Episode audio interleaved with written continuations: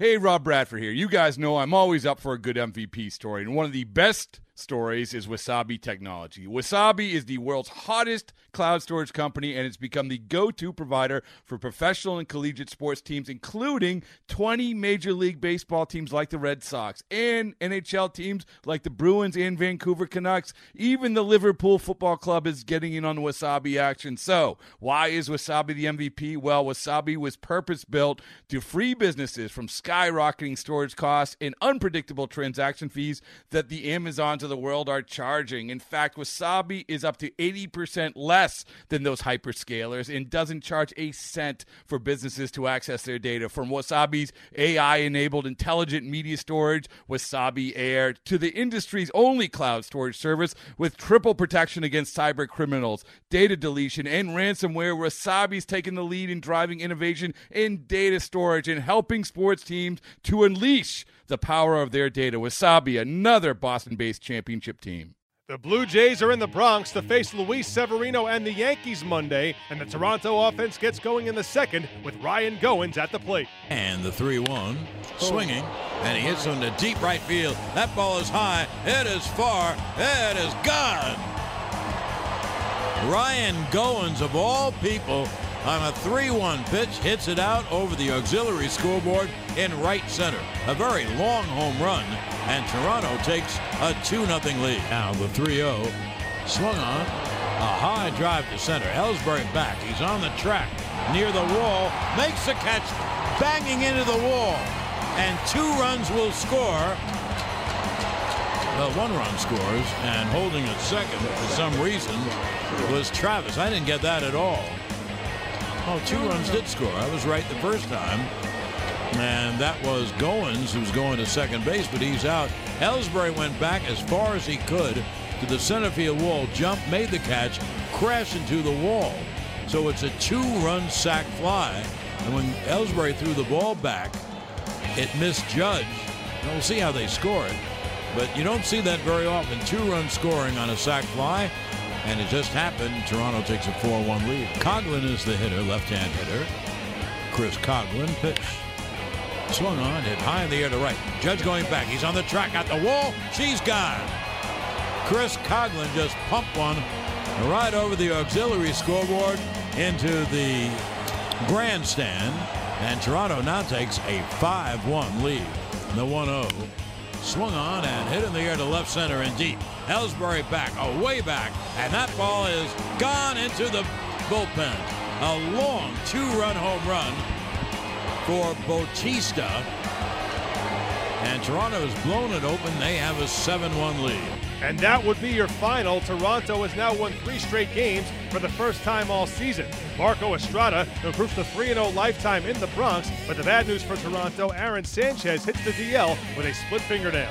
The Yankees have now lost back to back games on the heels of a four game win streak, and Marco Estrada silenced the Yankee Bats on Monday. Here's Yankee skipper Joe Girardi. The great changeup, um, uses his fastball up and down, and um, you know we started to get some things going later in the game, but we weren't able to get a big hit. On the flip side, Luis Cessa really looked like he was battling out there. What was different about him tonight? You know, I thought he was a little, just a little off. You know, he was behind in some counts. It looked like he was just missing, um, just away, just away, gotten some bad counts. Um, you know, I, I didn't think it was like he didn't have it. It was just he was a little off.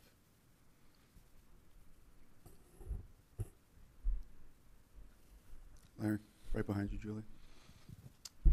Uh, Joe, shortly before the Coghlan home run, you, you and a trainer came out to look at Severino. What'd you see there, and is he okay? Yeah, he stumbled, and and we were concerned, but he said he was fine. Um, you know, whenever a pitcher stumbles, you wonder if it's something. You know, you're always concerned what it could be. So, but he said he was fine. Kevin. Joe here. Um, speaking about Severino being a little off, that, does that speak to how difficult it is to really come out every night with a, a strong pitching performance? Yeah, I mean, if if you're not ahead in the count, you're not locating, um, you can get hit pretty badly um, in this league, and and that's what it was. Uh, you know, to me, like I said, I, I didn't think that you know he didn't have anything. I just thought he was a little off and behind in some counts. What did you think of the play Ellsbury made at the wall, and how much are you holding your breath there? Yeah, I mean, you worry whenever a guy crashes in and hits his shoulder. You know that that you know there could be something wrong with his shoulder. But um, it was quite a play. Um, it's unfortunate, you know, that you know they scored two runs on it, but um, it was a great play. How much more difficult does it make on a pitcher when you're behind, you know, ball one, ball two? Oh, I, I think it's much more difficult. I mean, when you look at Sevi and, and he's attacking the zone and he's down in the zone, he's really, really good. Um, and that's what he's done for most of the season. Tonight, he just couldn't do it. You left, Joe. Joe, Bird is still struggling. He's Yeah. hitting now 100. At this point, are the minors an option for him? You know, I, I you know we haven't talked about that. Um, we still really believe in this kid. Um, it's been frustrating for him. Uh, I'm quite sure, and you know our job is to find a way to get him through this. Brian. Joe Ellsbury obviously stayed in the game, but he was playing catch with Gardner. It looked like he was having some trouble with the shoulder. Yeah, I, I- I think he hit his his, you know, we think it was his funny bone is what he basically hit. So, um, you know, my first concern was his shoulder, but I, you know, I think he hit that nerve, and we'll see how he is tomorrow. Uh, Andrew. Joe, when you look at when you think about the criteria you might use uh, if you were to send a Bird down, I mean, what would be things you were looking for that, that you would think he needed to go down to AAA to improve upon? Well, I think you, you look at a guy, and if he's completely lost um, um, for for a substantial period of time, um, then you know, then you talk about it. You know, I, I've said all along, I, I think he's had some pretty good at bats, and I don't think he's really chased a lot. Um, you know, Estrada got him on a three-two changeup that was up in the zone, and, and you know, you see that out of the hand, and that's kind of difficult. Um, but again, it's it's been frustrating, and we got to figure out what's best for him. Art. Joe, it looked like um, Severino still managed to get some outs, big outs with the changeup, even in the slider. Uh, Do you see growth even on a night like this when uh, he's doing that? I, I- I do um, because you you look at him, you know, in a night where his command wasn't what it's been. You know, he gets through five innings and it's two to nothing, and after he gives up the two-run homer, he shuts him down and gets some big outs. Um, but then after that, you know, the sixth inning got to him and he struggled. And uh, but I, I do I do see growth. I see a lot of growth from this kid. George. Joe uh, Sanchez still on schedule for tomorrow? Yes. Anyone else? Thank you, Joe. Oh, oh I'm sorry. Aaron. Are you going to need another pitcher tomorrow? Oh, I, we haven't talked about that. I mean, I think you know Adam Warren is fine. It can give us plenty tomorrow, and you know Holder, and and, and so I, I think there's probably enough pitching. Yeah. This series continues on Tuesday. Matt Latos will go for the Blue Jays. Masahiro Tanaka starts for New York. Okay, picture this. It's Friday afternoon when a thought hits you.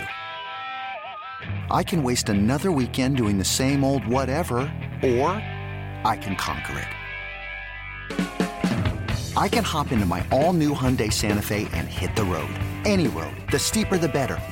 Because my all new Santa Fe is available with HTRAC, all wheel drive, so I can hit the trail without a worry in the world. Heck, with three rows and best in class rear cargo space, I can pack the whole family in with all our gear. We've got available dual wireless charging for our phones, so we'll never lose touch with civilization, and we won't lose touch with the primordial power of Mother Earth. So, which is it? Waste the weekend or do something a little more epic? And conquer it in the all new Hyundai Santa Fe. Visit HyundaiUSA.com or call 562-314-4603 for more details. Hyundai, there's joy in every journey.